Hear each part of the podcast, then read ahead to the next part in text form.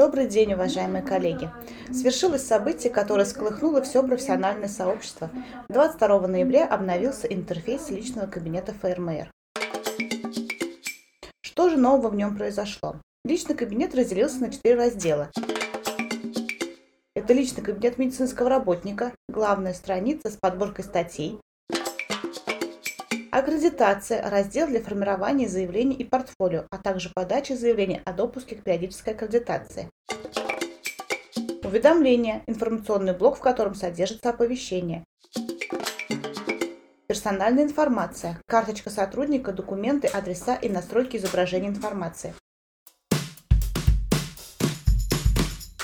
Портфолио состоит из двух частей – профессиональной и образовательной. Профессиональная часть заполняется данными из ФРМР. Теперь доступно электронное согласование портфолио в личном кабинете руководителя.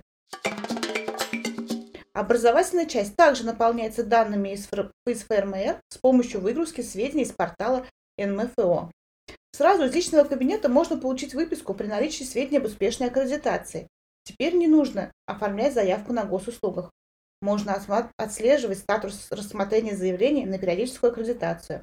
Всем успешной сдачи!